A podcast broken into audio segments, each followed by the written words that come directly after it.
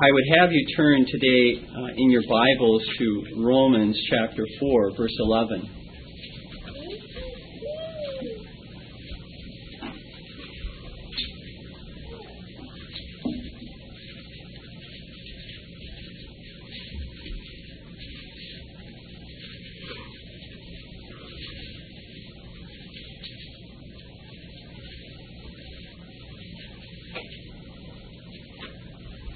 Where we read, And he received the sign of circumcision, a seal of the righteousness of the faith which he had, yet being uncircumcised, that he might be the father of all them that believe, though they be not circumcised, that righteousness might be imputed unto them also.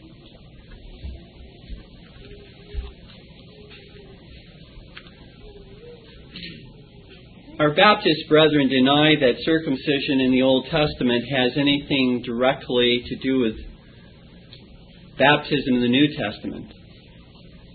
For they believe that circumcision in the Old Testament was just an outward national sign for the Israelite or a mere external sign of earthly temporal blessings. There's no connection between the circumcision of the Old Testament and therefore the baptism of the New Testament in their mind set and way of thinking. But such is not the case at all, as we shall see. For circumcision was an outward sign, just like baptism.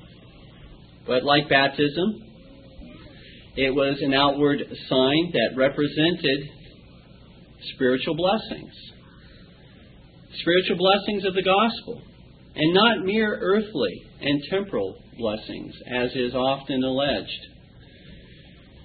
Dear ones, if it can be demonstrated that circumcision represented the spiritual uh, promises of the gospel of Jesus Christ, and as such was applied to infant children in the Old Testament, then all we need to demonstrate is that baptism in the New Testament has replaced circumcision of the Old Testament.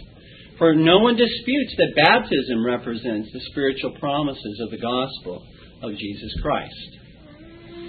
We want to focus our attention today, therefore, on one question, and that question is this What is the meaning of circumcision? And from the meaning of circumcision, we're going to apply that to baptism. What is the meaning of circumcision? Look with me again at our text in this regard. And in this context, it's speaking when it says, And he, in verse 11, it's speaking of Abraham. And he received the sign of circumcision, a seal of the righteousness of the faith which he had yet being uncircumcised, that he might be the father of all them that believe, though they be not circumcised, that righteousness might be imputed unto them also. The letter to the Romans was penned by the Apostle Paul under the inspiration of the Holy Spirit in or about 56 to 57 AD. And the theme of Paul's letter to the Romans is stated in Romans chapter 1, verses 16 and 17, where we read, For I am not ashamed of the gospel of Christ for it is the power of God unto salvation to everyone that believeth, to the Jew first, and also to the Greek. For therein is the righteousness of God revealed from faith to faith, as it is written, The just shall live by faith. In this theme that we have just read, the power of God to save undeserving sinners is gloriously magnified, whether it, the sinner be a Jew or whether the sinner be a Gentile. In the uh, first three chapters of this letter to the Romans, Paul proves that all men, both Jew and Gentile, are unrighteous before God having sinned against God by having broken His holy commandments. None are excused. All are sinners. There is none righteous, no, not even one. Everyone stands guilty before God and stands condemned before His bar of infinite justice and righteousness and holiness. Furthermore, God, speaking through the Apostle Paul, clearly declares there is nothing that sinners like you and I can do to rescue ourselves by our own works of righteousness from God's righteous judgment. We cannot blot out our own sin by our works, by our deeds, in any way, according to Romans chapter 3, verses 9 through 12 and verse 19. Dear ones, we're all drowning, if you will, to use this analogy. We're all drowning in the same sea of sin.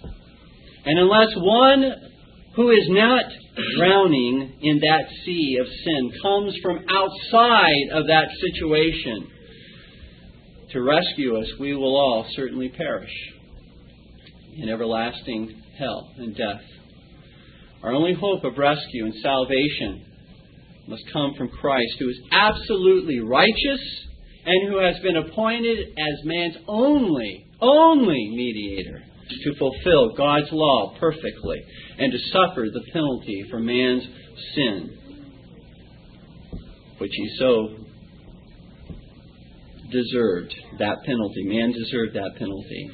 But all of those who trust in Jesus Christ, those who place their faith in Jesus Christ, those are the ones for whom Christ suffered and died, that they might be forgiven all of their sin and might be accounted righteous before God. We read in Romans chapter 3, verses 21 and 22. But now the righteousness of God without the law is manifested, being witnessed by the law and the prophets, even the righteousness of God, which is by faith of Jesus Christ unto all and upon all them that believe, for there is no difference. Then coming to chapter 4 of Romans, Paul brings forth two witnesses from the Old Testament to testify the blessedness of God's forgiveness and righteousness which are received by faith alone. To those two witnesses are Abraham and David. And we're focusing our attention today upon Abraham. Abraham is a particularly important witness, inasmuch as he is the father, the human father of the Jew. Notice in Romans 4:1 it says, "What shall we say then that Abraham our father, as pertaining to the flesh, hath found?" His testimony would carry a lot of weight in the mind of the Jew. The Jews at that time sought to be righteous before God. At least the vast majority of them sought to be righteous before God on the basis of their own law keeping. That is, by their own works of righteousness.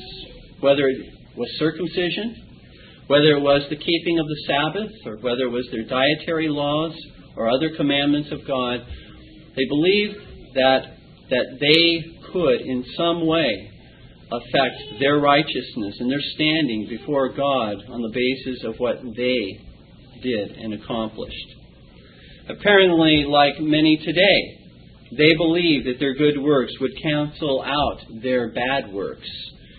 But that is not what the Scripture teaches at all.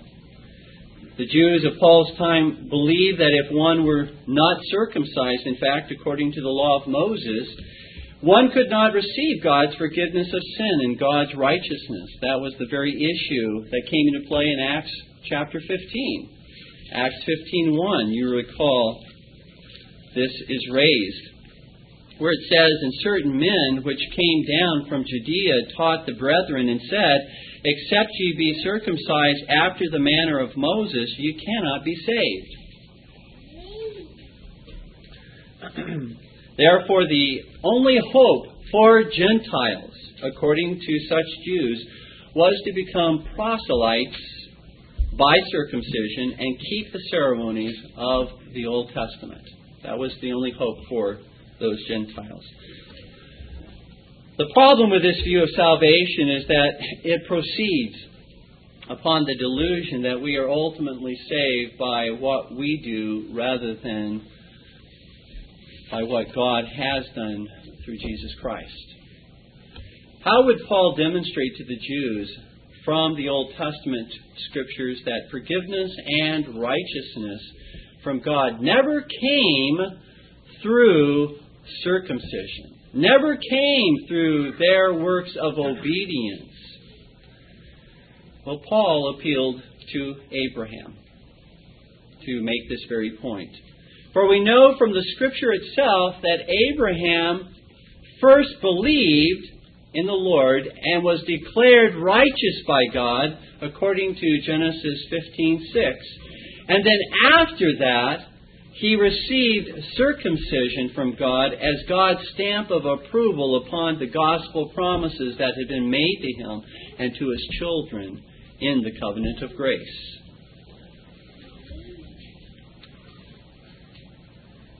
Interestingly, the Apostle Paul calls this covenant made with Abraham and his children because the covenant in Genesis 17:7 not only was made with Abraham, but specifically God says he made it with Abraham and his children with and his seed. But this particular covenant made with Abraham and his children and stamped with God's approval by the sign and seal of circumcision was a Christian covenant. Was a Christian covenant. why do I say that? Well, according to Paul in Galatians 3 8, that the gospel was preached to Abraham. The good news of Jesus Christ was preached to Abraham. In this covenant that was proclaimed to Abraham and was signed or uh, was sealed, signed and sealed by circumcision.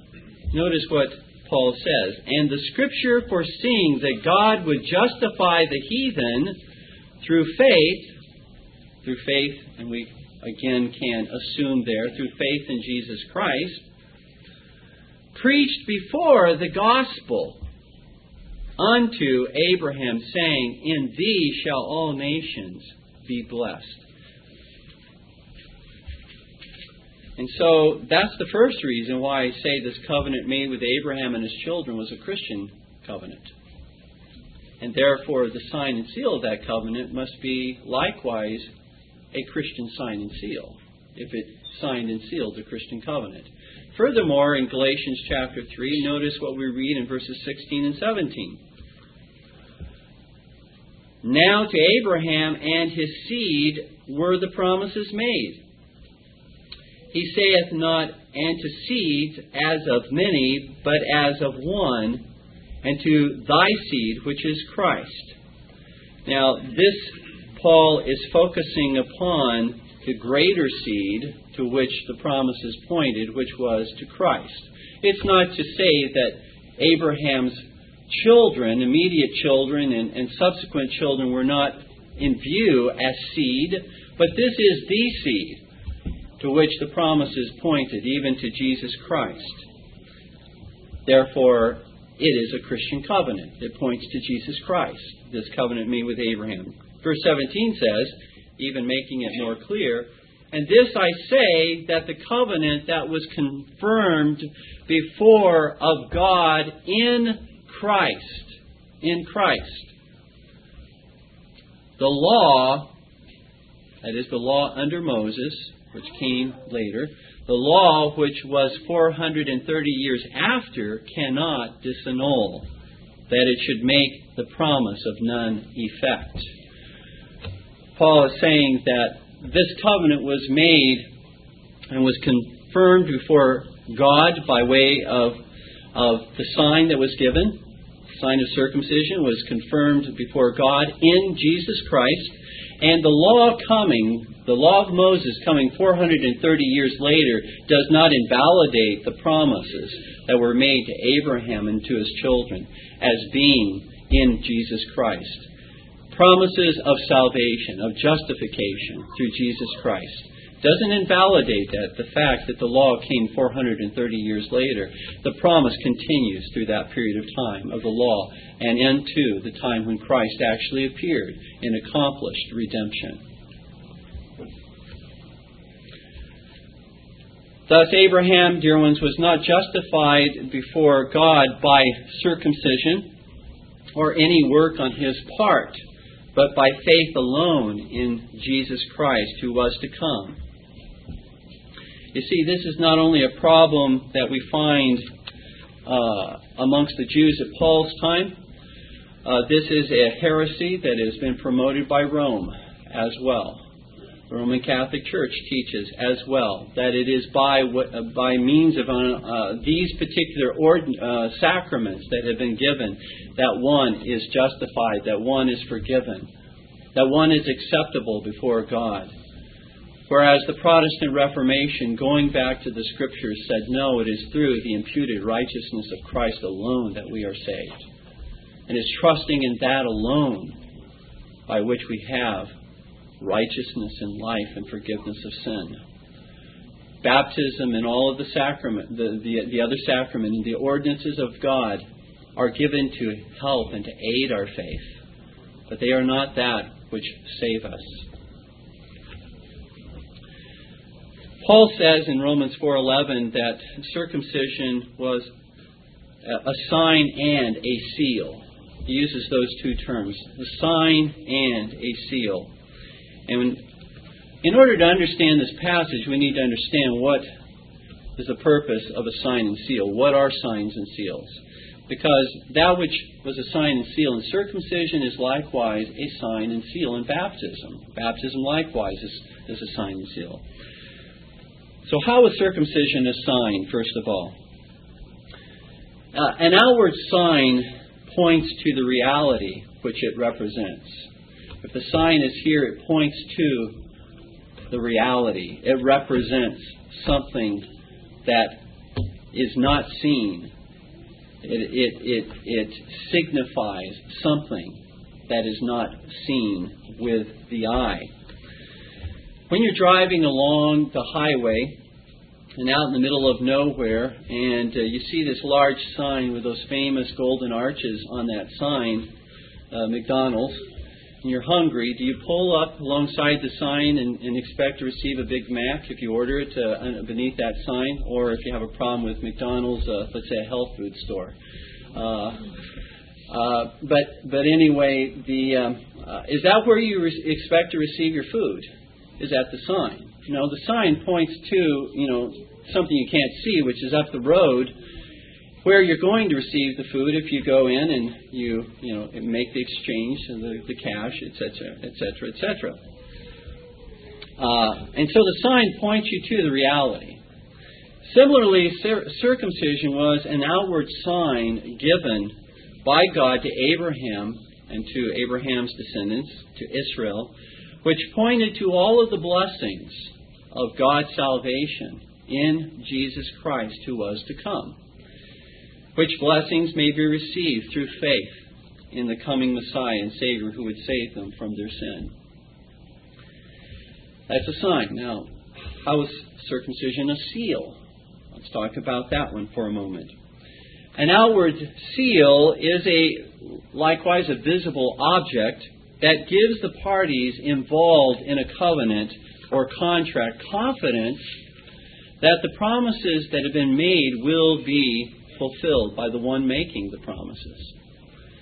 Don't you think a contract, just thinking more in general terms, don't you think, and when you sign contracts, don't you think that a contract that is ratified by the signatures of the parties involved is more likely to build confidence uh, in you and in the other party than a contract that has no signatures?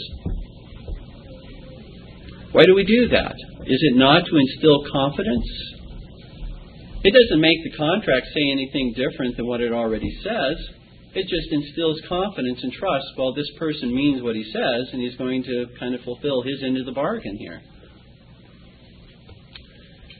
Well, likewise, uh, covenants in the ancient world. uh, were often ratified and given that stamp of uh, approval by uh, the shedding of blood, the blood of animals. In Genesis chapter 15, verses 9 and following, I won't look all of these passages up. You can do so at your leisure. Exodus 24, 8, Jeremiah 34, verses 18 and 19. In other places, you will find that covenants were sealed by the shedding of the blood of animals. That was like their signature at the bottom of a contract. They were in effect saying, if I don't keep the promise of the covenant I've made, let that happen to me that I just done to that animal. Let my throat be slit. Pretty explicit uh, type of uh, reminder of the binding nature of covenants.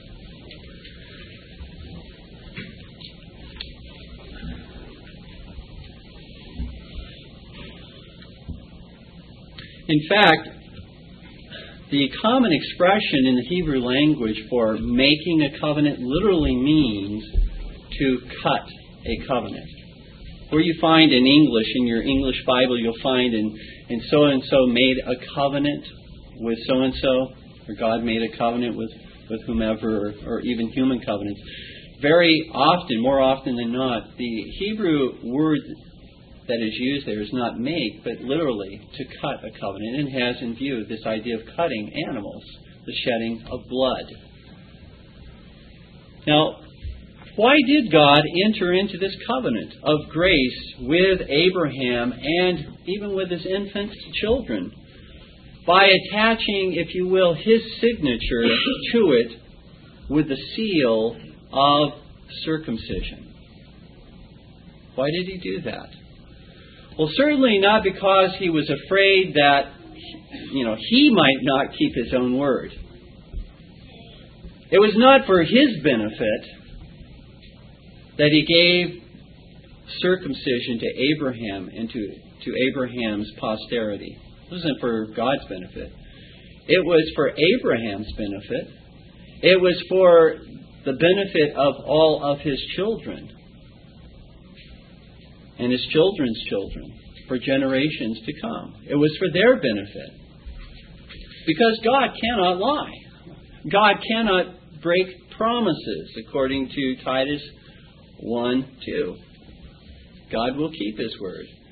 So it was not for God's benefit, but for Abraham's benefit and Israel's benefit, so that they might grow in their faith in God's promises as they considered the blood of the covenant that was ratified in circumcision. Because you'll recall, circumcision was a bloody sacrament, whereas baptism is not. Circumcision, if you will, was a bloody covenant or a bloody um, um, sacrament, a sign and a seal, because again, it pointed to one who was going to come and whose blood would ratify once and for all that covenant of grace with God's people. Unlike the cutting of animals, which might be used to sign a covenant, and which afterwards would be that animal would be burned or buried, the cutting of the flesh of man in circumcision was not a seal that would soon pass away from one's memory because it was a part of their flesh, a part of man's flesh. Something that they continually could be reminded of, of the covenant that God had made with Abraham and with his people, with his children and descendants. Now, I would have you see that the sign and seal of circumcision uh, represented and ratified primarily gracious spiritual blessings. I say primarily, not to the exclusion of material blessings, but primarily it represented and ratified spiritual blessings to those who received circumcision. Because that's what Paul says in Romans 4:11. What was circumcision a sign and a seal of? It was a sign and seal of the righteousness, the imputed righteousness of Jesus Christ. It was a sign and seal of that righteousness which is received by faith alone. That's what Paul says circumcision was a sign and seal of. It is not true, dear ones, as our Baptist brethren would have us to believe, that circumcision was a mere national sign for the Israelite nation, or a mere outward sign of material blessings. Now, I don't deny that both of those things were included in circumcision, but all I'm saying is it was far more than that. It was primarily, according to Paul, a sign and seal of spiritual blessings because it signed and sealed a spiritual covenant, the covenant of grace, which is made in Christ Jesus.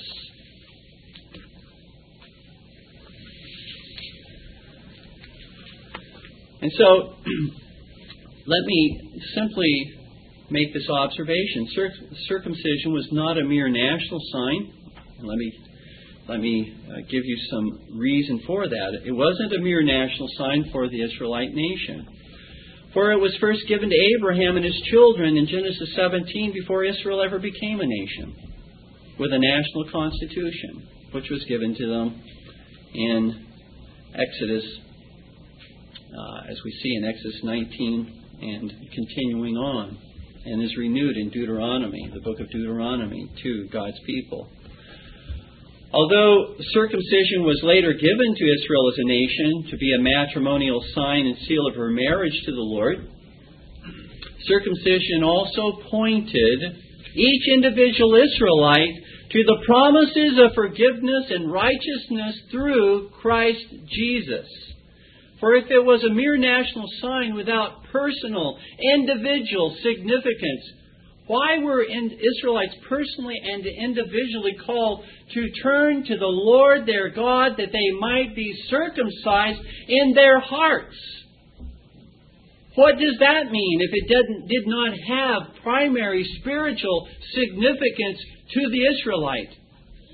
To be circumcised in your heart. You see, that was the inward grace to which the outward sign pointed their need to be circumcised in their hearts, and the promise in the covenant of grace of the circumcision of a heart, the removal of that flesh, the forgiveness of sin. That is what is signified by that. And we find that phrase, to be circumcised in the heart, mentioned, for example, in Deuteronomy 10:16, in Jeremiah 4 4, and in Romans 2, verses 28 29, where Paul draws out this contrast between outward circumcision and inward circumcision. Thus we see that circumcision again was primarily according to Romans 4:11 a sign and seal of promises of a personal salvation through Jesus Christ and not a mere sign of national identity like someone might put a tattoo on their arm with a flag on it or something like that. But let me also say, neither was circumcision a mere outward sign of temporal or material blessings to Israel, to Abraham or to Israel, as our Baptist brethren also teach. To the contrary, it was a sign and seal, again, primarily, I'm not saying that it didn't include temporal or material blessings, but it was primarily a sign and seal of spiritual blessings, just like baptism. Note the following blessings that are represented and sealed by circumcision. First, circumcision was a sign and seal, as I said earlier, of the righteousness that comes from God by faith. Romans 4:11. This is certainly a spiritual blessing. It's justification. Justification by faith, the imputation of Christ's righteousness to us. And that's what Paul declares circumcision represented and ratified. our Baptist brethren in this text call our attention to the fact that infant children are not even mentioned in this verse, but rather only believing Abraham is mentioned. And thus it is alleged that to Abraham alone was circumcision a sign and seal of the promise of justification, but not to his infant children. However, I would submit that if circumcision represented and ratified to Abraham the promise of justification by faith alone, it most certainly signified and sealed the same covenant blessings to Abraham's children as well. For circumcision represents, listen closely, circumcision represents and confirms the same covenant, not a different covenant, the same covenant with infant children as it does with adults. It confirmed the same covenant with Abraham as it did when he applied that sign and seal to Isaac. The reason that Abraham, I would suggest, the reason that Abraham was selected by Paul as an example rather than, say, Isaac being selected as an example was that Abraham's case proved most clearly to the Jews that one is not justified by circumcision because Abraham was justified before he was circumcised. Had he used Isaac, who was circumcised from infancy, then the Jew might have argued, well, there you have it. There you find that here Isaac was a believer, he was circumcised first, and therefore circumcision is the basis upon which one is saved. And without it, one cannot be saved. but you see, Abraham's case left no room for the Jews to dispute here, for Abraham was, as I said, circumcised after he believed. But observe this, dear ones. Uh, there is no difference in meaning between the circumcision of Abraham and the circumcision of Isaac. Where does God say there is a difference in the meaning of circumcision as it was applied to Abraham and as it was applied to his son Isaac. Where does God say that there was a difference in meaning of what circumcision meant? Where does God say that it was a different covenant that Abraham received circumcision as a sign and seal of, as opposed to Isaac? Where does God say that? Nothing in God's Word teaches that. In fact, everything, the, the fact that we see the same sign and seal, the same covenant flowing through, that from that point on would indicate that it was that circumcision meant exactly the same thing to Abraham as it did to Isaac.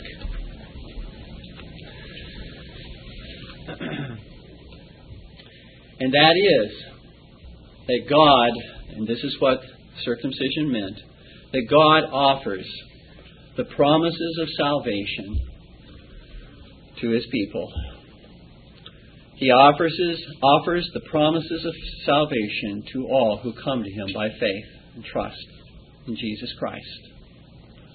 Abraham had already believed, and so that particular promise was realized in his life. Isaac, when he received circumcision, had not yet come to faith, but it was still a sign and seal of the promises made to him which were subsequently realized in his life when he believed and trusted in Jesus Christ. It meant the same thing.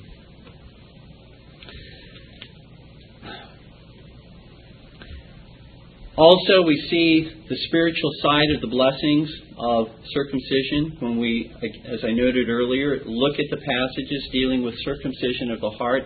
I again won't repeat the same uh, verses, but that's again another way of seeing how circumcision signified and sealed spiritual blessings. Thirdly, we see the spiritual blessings signified in circumcision in that Christ was the seed. Christ was the seed to which the promise pointed. The promises made in the covenant to Abraham and signified and sealed in circumcision. We see that again in Galatians chapter 3, that he was the seed. Fourthly, we see the spiritual blessings signified and sealed, primarily signified and sealed in circumcision from the promise made to Abraham that many nations would come from Abraham. Now, that seems again like many nations. Well, certainly there's a temporal and there's an earthly side to that, no doubt.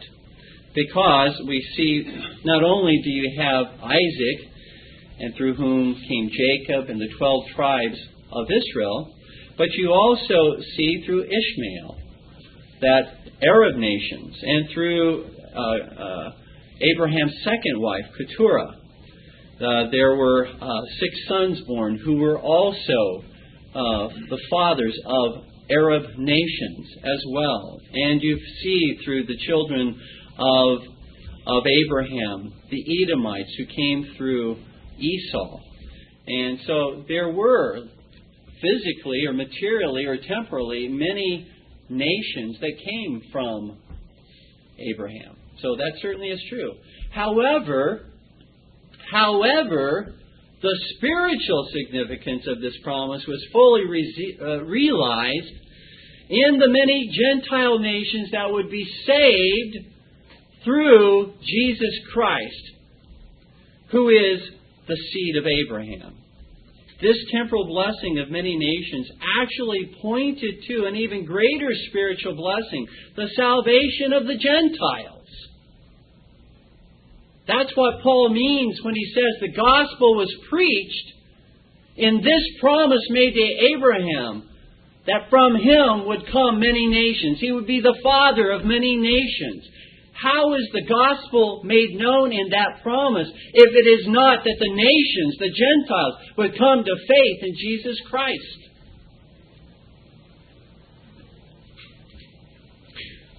A fifth spiritual blessings that is stated in that covenant that was made with Abraham in Genesis 17:6. Kings, uh, the Lord told uh, uh, Abraham, kings shall come from Abraham. But again, that seems again like a material, earthly blessing, and it is. Certainly, kings of Israel and Judah did issue forth from Abraham. But the spiritual fulfillment to which these kings pointed was realized again in Jesus Christ, who was to reign forever from the throne of David, according to Luke 1, verses 32 and 33, who was to reign over his church, spread throughout the whole world and who was to reign as the prince of the kings of the earth, according to Revelation 1 5. See, this is just another spiritual blessing that's cloaked that's cloaked in the outer garment of a temporal blessing. The temporal blessing is not what we're ultimately to see. We're to look beyond the temporal blessing to the spiritual blessing that is realized in Jesus Christ. That's what this covenant points to. A sixth spiritual blessing is that of union and communion with the Lord Jesus Christ, with the Lord of the covenant. That's a spiritual blessing that is mentioned in Genesis 17:7 in the covenant that is made with Abraham. God says to Abraham that he would be a God to Abraham and to his children. He would he would take them into union with him and he would have communion with them. He would be their God, and they would be his people. Well, that same promise, that same spiritual promise that God would be their God and they would be his people that's made in Genesis 17:7 is repeated to Israel, all of Israel in De- Deuteronomy chapter 29, verses 10 through 15 where this is a renewal of the covenant before they enter back into the promised land. Having been in Egypt, now they're about ready to go into the promised land and they are renewing their covenant with God. And God reiterates that spiritual promise that He would be their God and they would be His people. The same promise He made to Abraham. We come to the New Testament in Hebrews chapter 8, verse 10, where the blessings of the new covenant are made known. The forgiveness of sin and etc. etc. are made known in this passage. And again, the spiritual blessing of union and communion with Christ are mentioned there as well. Why? Because it is the same covenant that was made with Abraham, that was made with Israel, and that is made with God's people, Israel, in the new covenant, and with all of the Gentiles who unite themselves under that new covenant as well. And then finally, this spiritual blessing of union and communion with Christ is mentioned in the new heaven and the new earth in Revelation 21 3. Now, who is going to say this is speaking of a material, earthly, physical blessing when we find it in Revelation 21 3, where again we read, And I heard a great voice out of heaven saying, Behold, the tabernacle of God is with men, and he will dwell with them, and they shall be his people, and God himself shall be with them and be their God. The same spiritual blessing that was promised to Abraham in Genesis 17, to Israel in Deuteronomy chapter 29, to God's people, Christians, in Hebrews chapter 8, and in the new heaven and in the new earth in Revelation 21. You see, dear ones, that this blessing that was made and given to, uh, to Abraham is a spiritual blessing and not primarily an earthly blessing. And finally, the last spiritual blessing in the Abrahamic covenant and in the covenant even made with uh, Israel is a land. A land is promised to Abraham and to his seed in Genesis 17:8. Of what, I ask, was Canaan, though that was the land that was promised, and which God gave to them, and incidentally, which I believe God will yet restore His people, His faithful people, back to that land. And so I believe that the earthly aspects of that promise will yet even be realized to a greater degree than we have seen at this time because it will be a return on the basis of God's faithfulness to Israel. But of what was Canaan a type and a picture? Well, I think very clearly of heaven itself, wherein is our everlasting city, the New Jerusalem, according to Hebrews chapter 11, verses 13 through 16. That earthly land was not to be an end in itself by way of blessing to God's people, but they were to look beyond that earthly land of Canaan to see and understand that God had promised them something far greater. That He had promised them a heavenly home, a heavenly country, a heavenly land. And that was, again, why I say primarily, even when you read of the earthly blessings that were promised to Abraham and were signed and sealed in circumcision, even those earthly blessings pointed to greater reality of spiritual blessings. And if they missed that, then they missed really the, the, the, the best part of the promise. That which was most significant about the promise.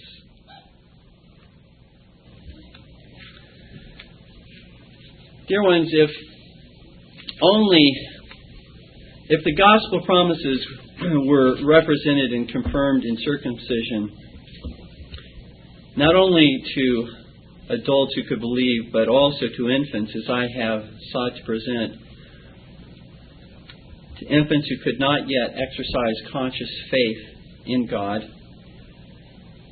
how are infants now who cannot yet exercise faith under the new covenant unfit for baptism, which represents and ratifies the same gospel promises, now having been fulfilled and accomplished in Christ's death and resurrection. The whole argument of our Baptist brethren in denying baptism to infants is that there is no real identity between circumcision and baptism. Thus, we are told that we cannot conclude that just because infants received the sign of God's covenant in the Old Testament, circumcision, that they should receive the sign of God's covenant in the New Testament, namely baptism. But, dear ones, all of the spiritual blessings promised in the covenant of grace made to Abraham and to Israel are realized and fulfilled in the new covenant of grace through Christ's death and resurrection. It was a Christian covenant. It was a covenant in Christ Jesus. And they that covenant primarily spoke of spiritual gospel promises. That's the connection between circumcision and baptism. They're not, circumcision and baptism are not representing and are not sealing different covenants. They are representing and sealing the same covenant of grace. Both circumcision and baptism, dear ones, look to Jesus Christ. Circumcision looks to Christ to come. Baptism's, baptism looks to Jesus Christ who has come. Both represent and give God's signature to the promises of new life, union and communion with Christ, justification, sanctification, Dear ones, there is only one covenant of grace, whether it be in the Old Testament or the New Testament, in which the Lord has promised salvation for sinners. There's only one way that God has always said that man must be saved through faith in Jesus Christ. There's not two different ways to be saved. Therefore, the salvation that was offered and promised and was signified and sealed in the Old Testament by circumcision is the same salvation that is offered and is signified and sealed by baptism. And if children in the Old Testament, therefore, were recipients of that covenant sign and seal, we must look for a place in the New Testament where God says they can no longer receive that sign and seal. If God says nothing, then we assume that the same sign and seal as it's applied to children or uh, even though baptism is the new sign and seal, that that sign and seal now also applies to children, even as circumcision did in the Old Testament. That silence, where God continues the same covenant of grace to his people in the New Testament as in the Old, whereof children partook in the Old Testament, we would have to find children being specifically excommunicated from the church in the New Testament because they were part of the church in the Old Testament. Now, can we find a place in the, the New Testament where it says children are excommunicated now from the church? Children have no place in the church. They have no place in the blessings of God the offers of salvation. Well, that simply cannot be found.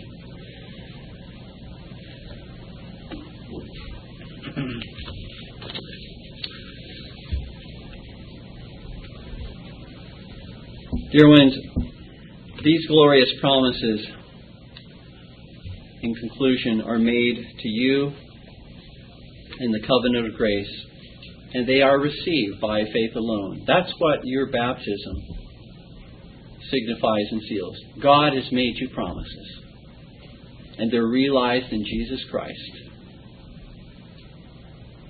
And that's why it's important for you to reflect upon your baptism, to think about your baptism, and what the Lord is saying to you through your baptism, and through the baptism of your children. You see, God has made promises to our children as well. As I said earlier, those promises are not realized in the lives of our children until our children trust in Christ alone for their eternal salvation. Those promises that are made don't guarantee salvation any more than circumcision guaranteed salvation to Esau. But nevertheless, promises are made. they are made to those who receive that. Certainly, those promises. And the invitation of the gospel can be refused. God works effectually in the hearts of all of those He has chosen and called, and they cannot refuse it. They will receive it. But on the part of those who are not effectually called, they do refuse the gospel that is offered to them. And so, likewise, the promises in baptism may be refused if God does not, does not effectually apply the promises to the lives of those children and give them faith to embrace Christ. But the fact that promises have been made to them, to us and to our children, is a very significant matter, even if those promises are refused, because to whom much is given, much is required. To refuse the promises which God offers to us is a grievous sin, is a heinous sin, is an aggravated sin. Promises never extended to you know heathens somewhere who have never heard the gospel and because they die in their sin go to hell is one thing, but dear ones, those who turn their backs on the promises made to them in their baptism is a significantly more serious and aggravated sin than even in the case of the heathens. Because we have turned our back upon the mercy and the grace of God that's been offered to us. And so, dear ones, today we, we can uh, try to ignore what our baptism is saying to us and suffer the consequences of God's judgment as a result. Or we can embrace what our baptism is saying to us and enjoy the blessings of life forever and ever and ever. What will you do with Christ who speaks to you today, not only through His Word, but through the sacrament of baptism? What will you what will you do with Christ, who speaks to you through baptism. Will you ignore him, or will you embrace him by faith alone? Will you please stand with me in prayer?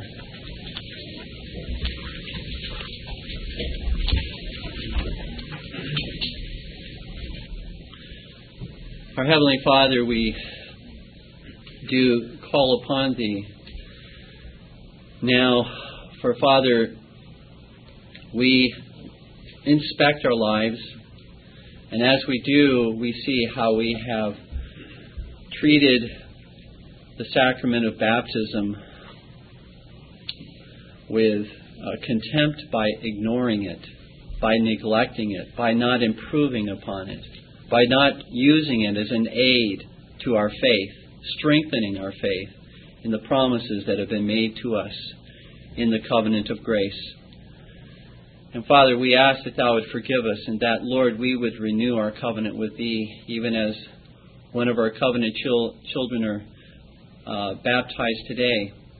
That we would each one in this covenant ceremony renew our own covenant with Thee. That we would reflect upon the promises made to us, as well as, Lord, to reflect upon the promises made to our children. And that, Father, we would renew our covenant with Thee as well to train up our children in the nurture and admonition of the Lord and in the, the one true Christian religion, O Lord, that is presented, O God, in Thy Word.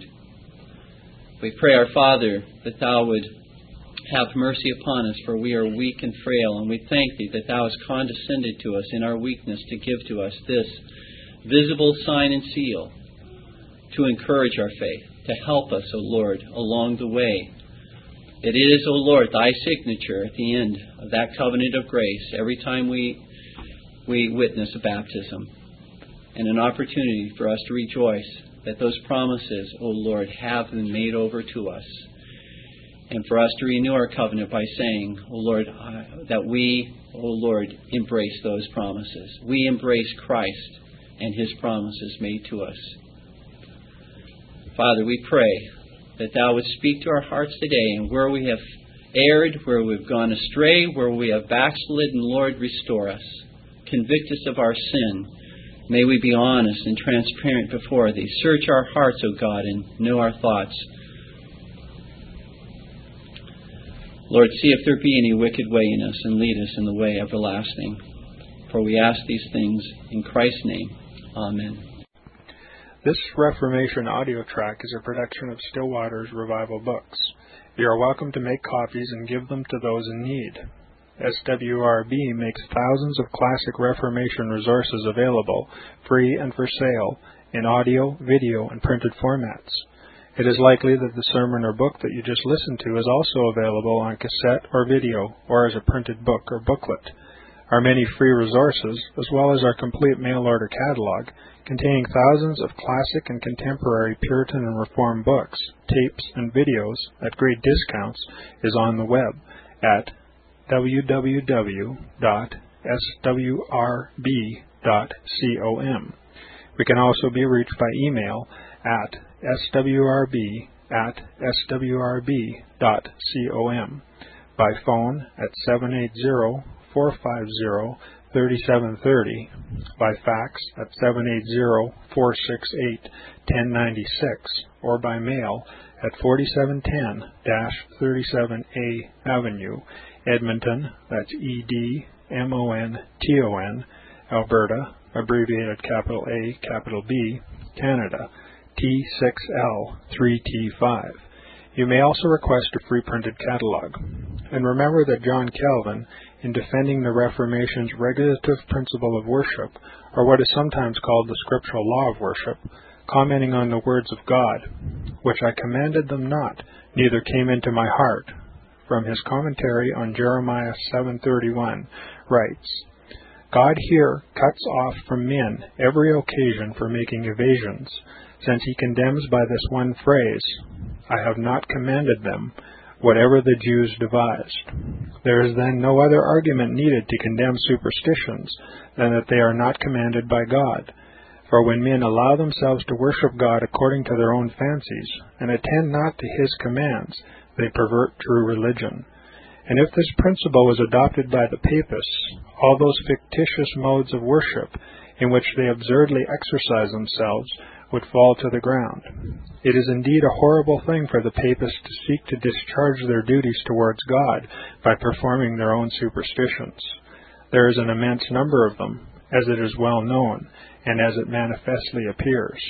Were they to admit this principle, that we cannot rightly worship God except by obeying His word, they would be delivered from their deep abyss of error. The prophet's words, then, are very important when he says that God had commanded no such thing, and that it never came to his mind, as though he had said that men assume too much wisdom when they devise what he never required, nay, what he never knew.